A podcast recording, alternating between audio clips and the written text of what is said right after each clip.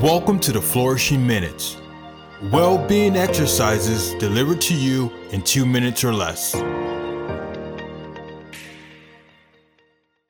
Throughout our day, our minds can have all sorts of negative judgments about people, groups, experiences, etc. Negative judgments can affect our moods and emotions and cause us to have even more negative judgments and feelings. It can create a ripple effect. This week, when you have a negative judgment about something, try to reframe it less negatively. Maybe someone forgot to call you when they said they were.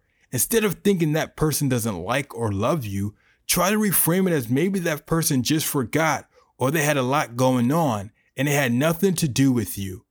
Try to see things from a more objective perspective and not so white and black. Also, be gentle with yourself and try not to judge yourself for having these negative judgments.